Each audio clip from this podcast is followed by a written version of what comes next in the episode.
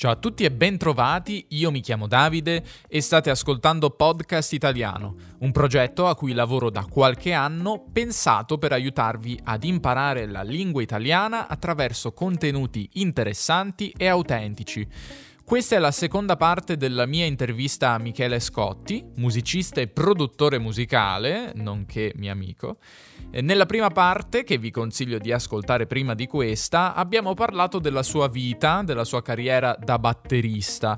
Oggi invece parleremo delle sue altre attività in campo musicale, del business della musica in Italia e in generale, e di alcune cose che chi vuole iniziare un progetto musicale deve tenere a mente e anche altro. Ti ricordo che troverai il PDF di questa intervista con la trascrizione, il lessico difficile, alcune note grammaticali sul mio podcast italiano Club, diventando membro del Club d'Oro, che costa 9 dollari al mese.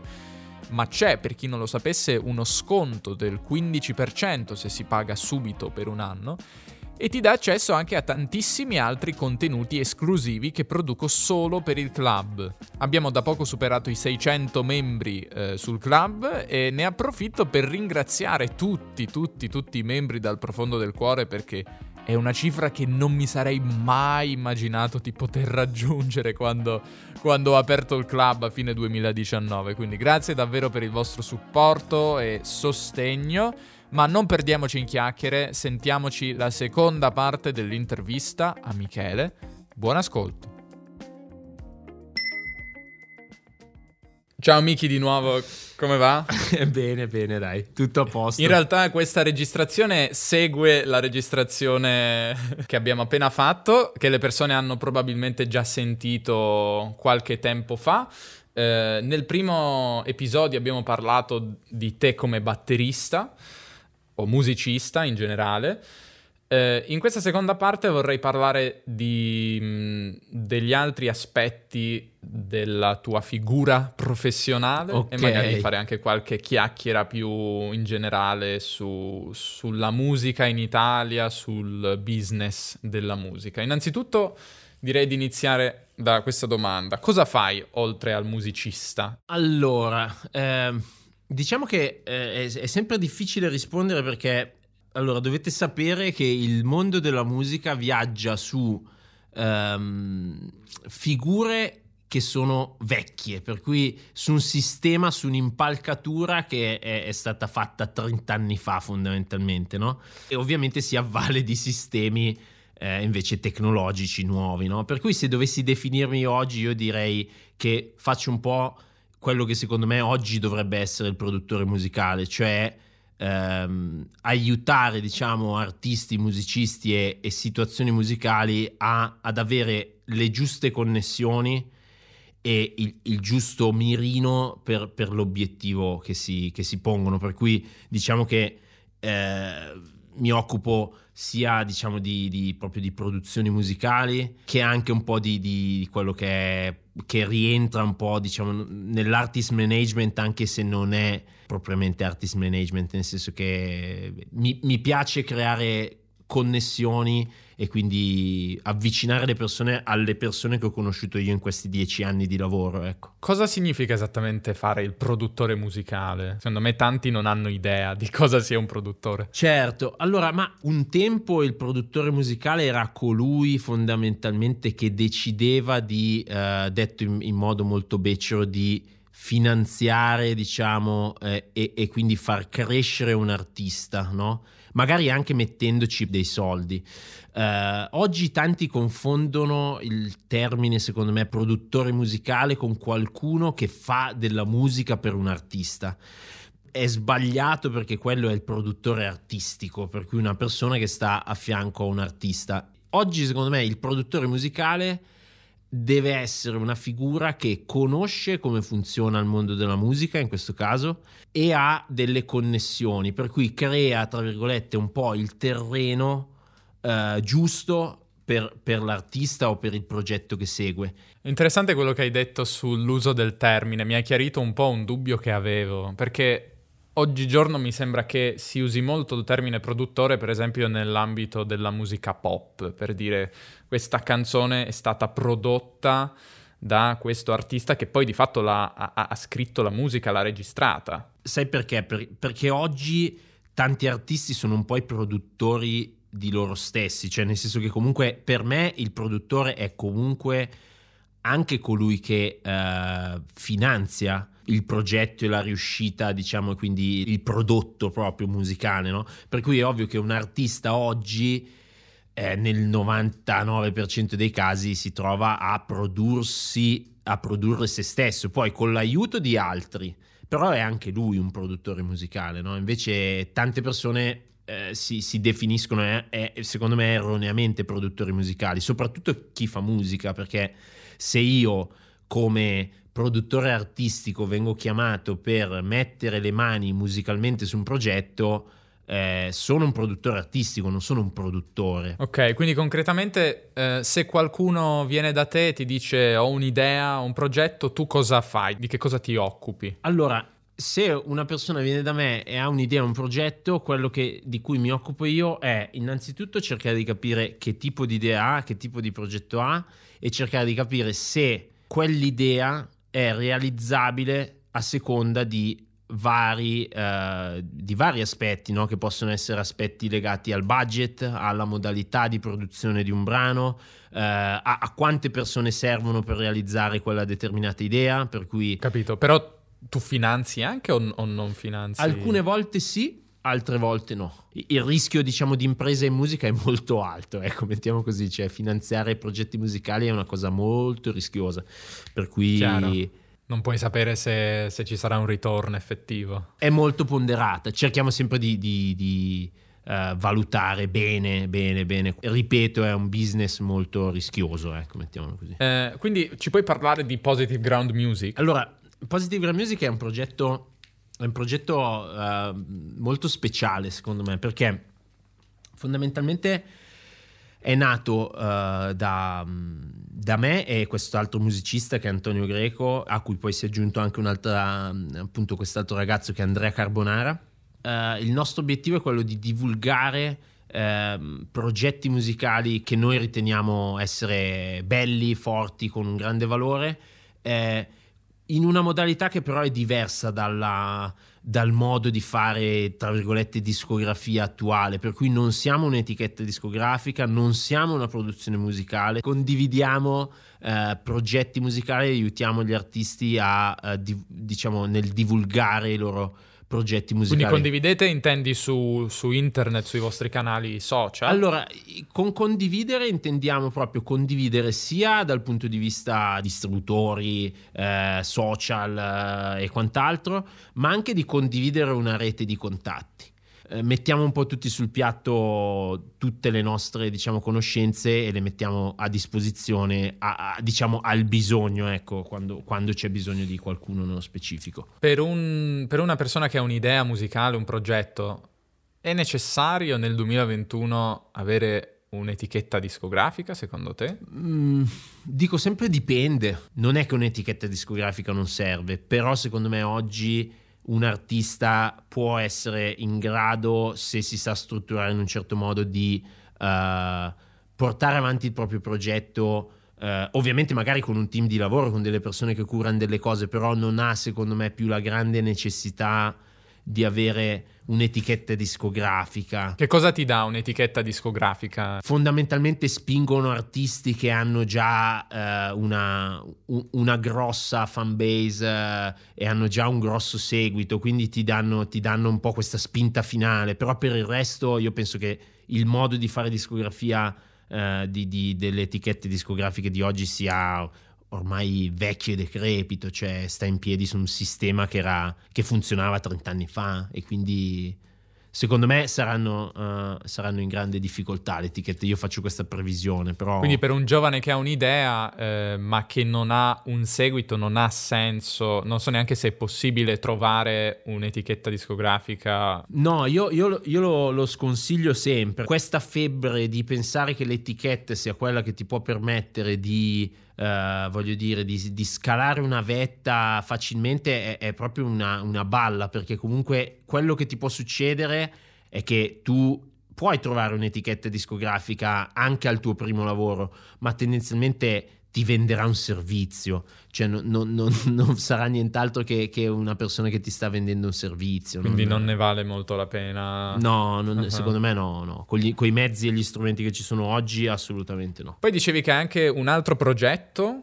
uh, Business Music Italia, uh, se ci vuoi spiegare un po' cos'è. Fondamentalmente la cosa assurda è, è che io in questi anni, no?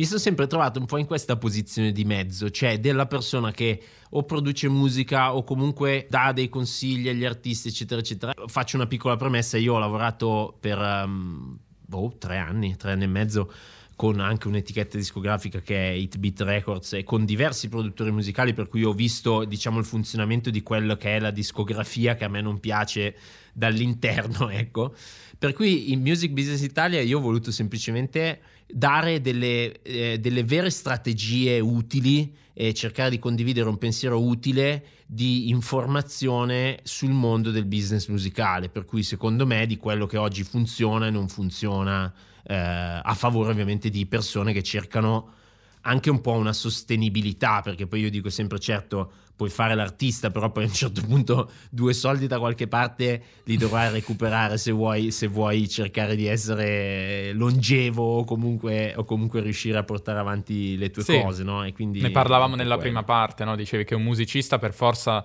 per forza deve trovare anche altre cose da fare. Ah, assolutamente, per forza. Sembra quasi che in Italia a volte o fai solo una cosa o se fai più di una cosa sei un po' considerato uno che... Come se avessi meno dignità per il fatto eh, di magari sì, sì. Eh, fare tante cose, anche cose che non sono proprio il tuo sogno musicale ultimo. Esatto, esatto. Ed è, ed è una cosa che a me lascia sempre un po'... Mh, perplesso perché comunque è una cosa che all'estero è normalissima, cioè un musicista all'estero un, o, o, un artista deve, deve, comunque sapersi vendere, deve sapere farsi il proprio marketing online, deve sapere... È come se da noi la figura del musicista avesse questo alone romantico, che quindi devi essere un musicista duro e puro. Assolutamente, cioè c'è un po' questa diffidenza perché uno vede e dice ma come tu suoni oppure hai fatto dischi e poi adesso fai questa cosa qua, no? Poi ovvio uno non è che può fare tutto, tutto, però eh, è una cosa tipicamente, cioè non so se è tipicamente italiana, però fai una cosa o se no se fai più di una cosa sei già uno che boh, non si capisce bene se sia affidabile o meno. No? Quindi è strano. Poi fai anche altre cose, no? Insegni innanzitutto. Allora insegno, sì. O non so se adesso insegni ancora, hai fatto anche contenuti, fai contenuti di insegnamento proprio. Sì, di, allora di didattica batteristica, poi come, come ti dicevo prima, adesso a, a, a livello di insegnamento, diciamo, privato, eh, sono, limito tantissimo i miei allievi perché non ho più voglia, come, come, ti dicevo, di insegnare alle capre, per cui, per cui tendenzialmente, eh, no, io dico capre, ovviamente lo dico per scherzare, però sento proprio di non avere più tanto la voglia di, eh, di, o meglio la voglia, di non avere l'energia di insegnare a chi proprio parte da zero, ecco, diciamo che... Eh, Ti capisco perché nelle lingue è la stessa cosa, insegnare una lingua da zero è qualcosa che ti richiede non so, il triplo della forza, energia mentale, dell'impegno anche da parte tua come insegnante rispetto a, a insegnare a chi invece ha, ha, ha già una base solida. E, e, secondo me è una cosa anche molto molto delicata perché comunque poi l'insegnamento è, è, è, una cosa di grande responsabilità. Non so, anche proprio per questa responsabilità mi sento sempre di... che se una cosa non, non hai più le energie per farla è meglio che la fai fare a chi magari è specializzato, non so, per chi parte da zero, cose del genere. Però ho visto anche che fai contenuti online, hai fatto anche un corso, un videocorso di batteria, quindi insomma... No, no, a voglia, voglia, voglia. Ho fatto, ho fatto, ho fatto questo videocorso che tra l'altro è stato un po' uno, forse l'unico, l'unico videocorso, o forse il primo videocorso che trattava proprio eh, de- delle tecniche specifiche di, di, di, tamburo rullante più che di batteria addirittura, eh, per cui è, è stata anche un po' una ricerca storica e, e, quant'altro. Poi ti dico la verità, online ho questo canale dove faccio dei contenuti più legati al mondo della batteria e della didattica, però anche il mondo dell'online legato ai corsi di, di musica perlomeno, perché io poi di quello mi occupo. Eh, sta prendendo un po' una direzione che non mi piace tanto. Devi sempre avere tante cose, diciamo, da, da mettere fuori, anche magari proporzionalmente a, a, minor prezzo, però devi avere grande quantità, no? E io non sono mai stata una persona capace di fare grande quantità e quindi giustamente eh, ho, ho, i, miei, diciamo, i miei fan affezionati che sanno che faccio uscire due corsi all'anno, ma quei due corsi all'anno che faccio uscire sono proprio, non so come dire, no? super pensati e super... Eh... Chiaro, chiaro.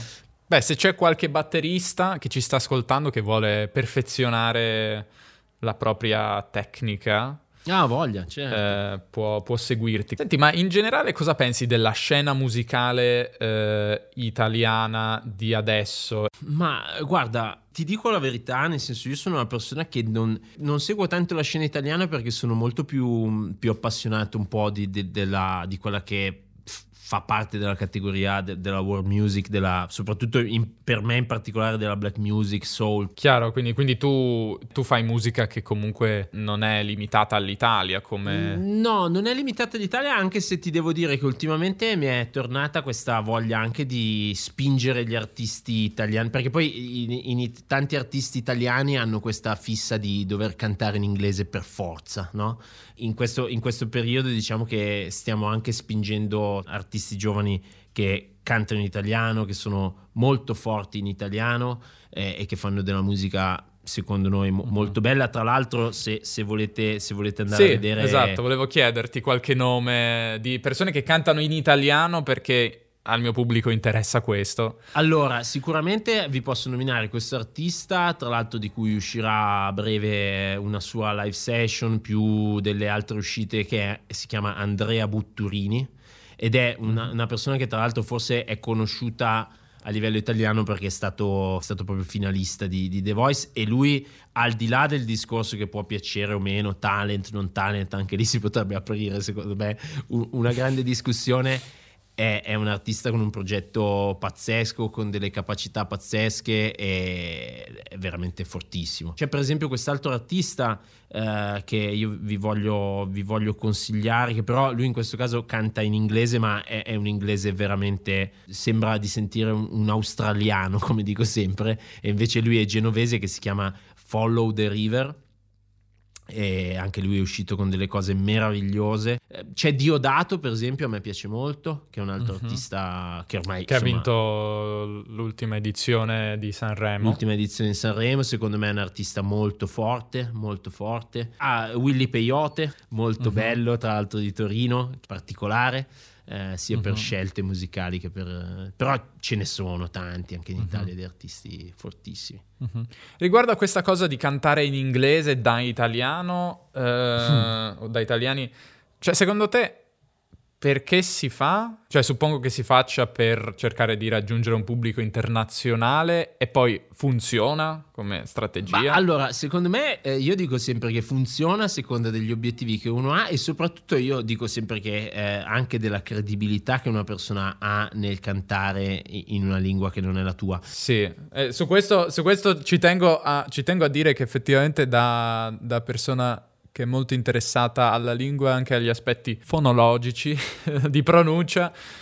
C'è tanta gente che canta malissimo, cioè che proprio mm. pronuncia male le parole. A questo sicuramente, infatti ti dico, um, io, io, lo rinomino perché lo, lo credo veramente, cioè eh, Follow the River, il ragazzo che questo, questo progetto artistico che vi ho nominato prima, lui è stato uno dei primi che mi ha folgorato dopo anni perché finalmente ho sentito parlare, cioè ho sentito una persona cantare in inglese ma veramente bene, no?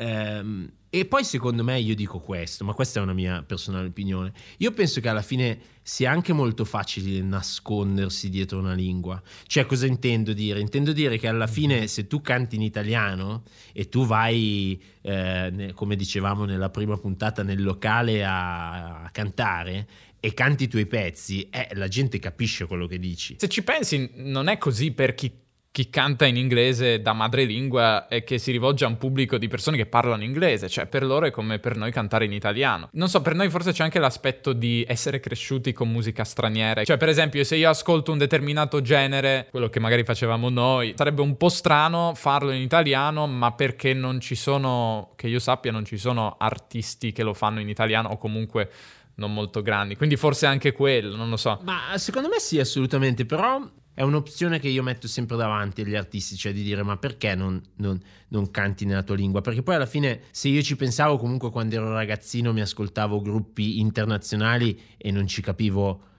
niente di quello che dicevano, poi mi andavo a guardare il libretto, allora cercavo di tradurre perché ero curioso, però penso che la barriera linguistica sia sia una cosa che poi ha anche il suo bello, cioè io mi immagino, pensa, non so, al gruppo che avevamo noi cantato in italiano ma sarebbe una sì. figata, cioè nel senso lo, è strano eh, come cosa, però dico, sì, boh. Però magari potrebbe funzionare proprio perché è strano. Insomma, per chi vuole fare musica in Italia nel 2021 o in generale musica nel 2021, perché poi magari non so se in Italia ci sono altre cose da tenere in considerazione, però Insomma, come bisogna muoversi anche tra i mercati digitali, Spotify, anche quello sarebbe un discorso ampio, eh. magari non, non, abbiamo tempo di trattare, però insomma, cosa bisogna sapere, cosa bisogna capire, cosa, quali errori non bisogna fare anche. Allora, secondo me la prima cosa è a volte si tende, vedo che c'è tanto la tendenza a pensare una cosa perché funzioni e non a pensare di farla perché vuoi esprimere qualcosa. Quindi questo è, è secondo me un primo consiglio okay. che do. Quindi seguire che... delle mode, dici? Esatto, cioè, c'è, c'è, molto questa cosa di, di, di, avere il brano che funziona, no? Quando secondo me poi alla uh-huh. fine non è una cosa calcolabile, perché se fosse così tanto calcolabile saremmo tutti co- coi dischi d'oro, no? Sì, sarebbe una scienza. E, e invece io noto che poi alla fine le cose che funzionano sono le cose che esprimono di più. E secondo me questo, questo quindi è, un, è, una prima cosa. E poi oggi secondo me le persone non le colpisci con una cosa. E, e questo secondo me me, me, me mm-hmm. lo potrai confermare anche tu. Cioè io immagino che se tu su podcast italiano fai un podcast ogni tre mesi eh, poi magari succede per carità che uno si ferma, non lo so, ogni quattro mesi, io non so poi alla fine quanta gente effettivamente ti conosce, ti segue. No, infatti, no? infatti, cioè soprattutto all'inizio quando stai cercando di crescere, che poi è quello che mi è successo, ho avuto anche dei periodi di pausa di mesi per, eh, non so, per vari motivi, però alla fine non, non, non cresci, cioè devi essere il più possibile costante. Devi essere costante, quindi quello della costanza è una cosa che è una cosa che eh, si fa fatica ancora a capire perché poi dall'altra parte è ovvio che tu per essere costante in musica devi produrre tanto, per cui fare tanta musica e dall'altra parte essere anche attento a, a, a, come poi questa musica la devi far ascoltare, dove la devi far ascoltare, come la devi far ascoltare. Devi avere una continuità e la continuità secondo me è, è molto progettuale come, come, uh-huh. non so come dire, come origine, no? E invece uh-huh. si pensa sempre alla musica, la musica, la musica, la musica. Sì, però va bene la musica, ma ci deve essere anche un progetto dietro. Un progetto, qualcosa di più, per cui secondo me strutturarsi è la seconda parola chiave che direi. Ma invece per quanto riguarda appunto queste piattaforme, Spotify, non so, io sento, sento, spesso persone che si lamentano, musicisti che si lamentano di quanto poco si guadagna. Tu come la vedi? Ma io da questo punto di vista, allora, penso che, mh, mm, uh, eh, che le piattaforme di, di streaming siano una cioè, eh, adesso mi azzardo a dirlo, però è, è, stata di fondo una truffa che le aziende discografiche hanno fatto a discapito e sulla testa degli artisti. Per cui il problema, secondo me, è, è, è di altra natura. Cioè, cosa vuol dire? Che eh, bisogna capire che eh, quelli sono dei mezzi che possono funzionare se dietro c'è una strategia. Cioè, e comunque da quel punto di vista lì io sconsiglio sempre, questo è uno sconsiglio, quindi non consiglio a, a, chi, fa, a chi fa musica di pensare di poter recuperare eh, anche poco, ma da quelle piattaforme, perché comunque sono, sono piattaforme prese, prese, d'assalto, hanno milioni di, di brani caricati, di cose caricate eh, pagano pochissimo, non ci vedo niente di buono, ecco, mettiamola così, o meglio, Capito. ce ne vedo di buono se uno dietro ha una strategia che eh, funziona, però se tu pensi di avere pezzi che sono buttati su Spotify, e, e, poi uno dice, ah, beh, l'ho messo su Spotify e non ha funzionato. Eh, vabbè, certo che non ha funzionato. Anche perché come ti scoprono le persone? È difficile che, che, che l'algoritmo consigli le tue canzoni se nessuno le ascolta di base. Esattamente, poi è anche molto difficile perché cosa è successo? Che con l'avvento dello streaming, in particolare con Napster e tutto quanto, fondamentalmente anche il vender, cioè anche il fatto di mettere la tua musica su Spotify o su Amazon Music o su Deezer o queste cose qua è diventato un servizio. Non puoi avere tu il controllo di che posizionamento ha la tua musica su una determinata piattaforma, a meno che ovviamente non sei appoggiato da una realtà magari discografica grossa, per cui allora possono prendere degli accordi per cui metterti in vetrina, tra virgolette, quindi mm-hmm. farti vedere, ma se no vieni buttato nel calderone. Poi se tu sei capace attraverso una buona strategia di uh, convogliare i tuoi utenti su, su, quel canale, allora magari qualcosa ci recuperi, ma sarà ridicolo rispetto mm-hmm. allo sforzo che devi fare. Quindi secondo te cosa dovrebbe fare? Se puoi dare qualche consiglio generale, vabbè, poi chi volesse saperne di più può chiederti una consulenza.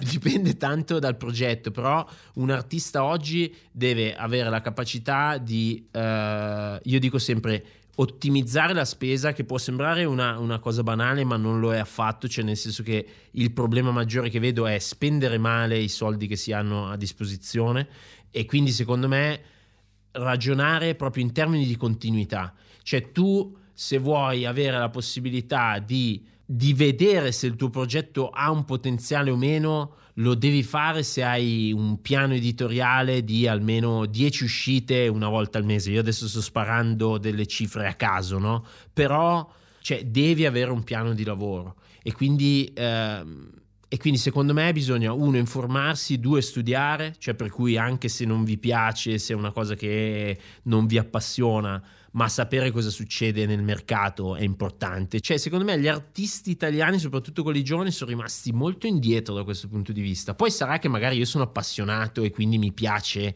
sapere cosa succede discograficamente parlando. Però noto proprio che c'è un buco nero legato a questa roba, ma anche a livello proprio di diritti, eh, di tutele, di eh, copyright, di, di, tutto quello che ha a che fare con, con poi lo sfruttamento dei brani, di conoscenza c'è un livello pari a zero ed è un peccato, ed è veramente un peccato. Sì, forse perché ci si concentra proprio solamente sull'aspetto musicale, che però eh. chiaramente è importante, però c'è tutto il resto poi che alla fine è ciò che sì, sì, esatto. ti fa guadagnare, forse effettivamente. A proposito di guadagni, quindi un musicista, tu hai detto secondo te deve fare per forza tante cose. Sì. Ma dalla mus- dall'attività musicale come si guadagna? Spesso si dice che si guadagna dai concerti. Tu pensi che sia così? E come adesso che non si possono fare concerti, come si fa? Faccio una premessa secondo me importante. Allora, il coronavirus, ma non solo in ambito musicale, ha semplicemente accelerato dei processi che già erano in atto da tempo. Cioè, ti faccio un esempio. Io come Michele batterista ho fatto un periodo dove vivevo solo di concerti ho iniziato a capire già nel 2016-2017 che quella roba lì stava già andando, eh, non so come dire, stava già prendendo una deriva che a me non mi piaceva molto, per cui c'era già una crisi secondo me che eh, si, si era già, già vista, no? E infatti poi è successo quel che è successo e io faccio un esempio, ringrazio per esempio che la voglia di mettermi a lavorare anche su altre cose mi ha completamente salvato oggi perché io ho tantissimi colleghi che eh, sono in grande difficoltà perché ovviamente se tu hai il tuo guadagno solo sulla musica live è un problema oggi. Però secondo me oggi un musicista sicuramente può guadagnare da eh, sicuramente da tutto quello che ha a che fare con l'online e io questo lo dico perché l'online apre anche un sacco di porte reali. Posso confermare. Io ho conosciuto un sacco di gente e, e, e, un sacco di situazioni grazie ai video reali, cioè nella vita vera, no? E quindi in musica c'è anche, c'è anche questa cosa qua. Ah, sei quello che lavora online, no? Come per dire, ah vabbè, ma sei uno che fa i video, no? Di serie B. Di serie B. E, e invece secondo me, oggi come oggi, è una cosa, eh, è una cosa che chi ha avuto la lungimiranza di farlo si trova in netto vantaggio.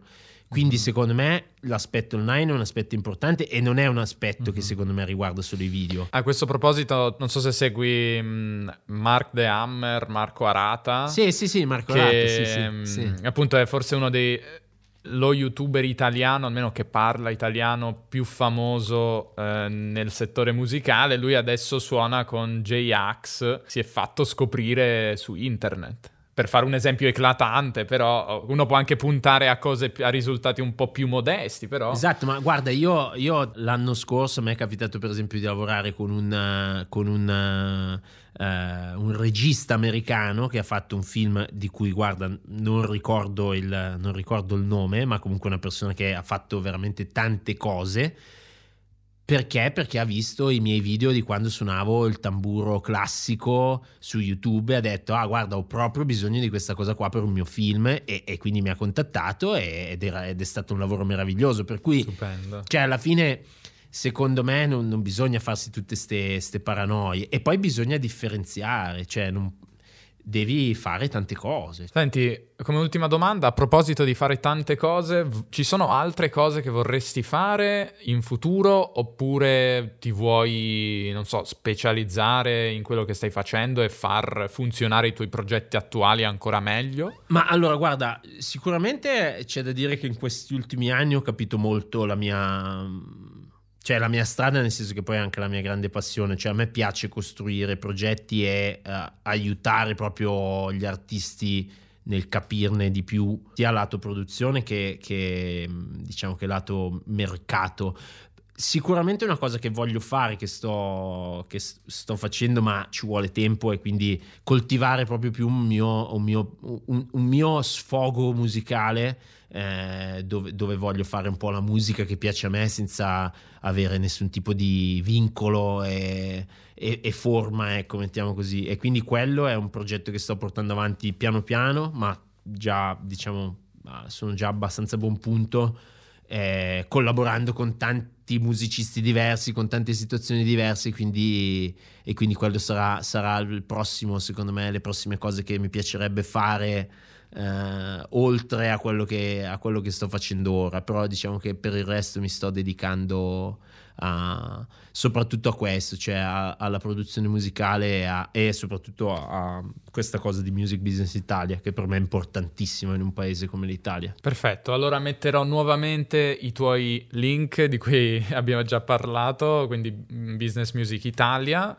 Eh, e anche il tuo canale di lezioni di batteria. Se... Sì, sì, sì, certo. Sì, mettiamo tutti i link, trovate tutti i link nel, nella descrizione di questo podcast. Quindi, dai, mi ha fatto molto piacere prima di tutto risentirti dopo qualche anno. Anche a me, guarda. e seconda cosa, so, sentirti, sentire la tua opinione su que- tutti questi temi. Eh, grazie mille, guarda, è stato veramente bello risentirti e, e, soprattutto grande perché questa cosa di podcast italiano secondo me...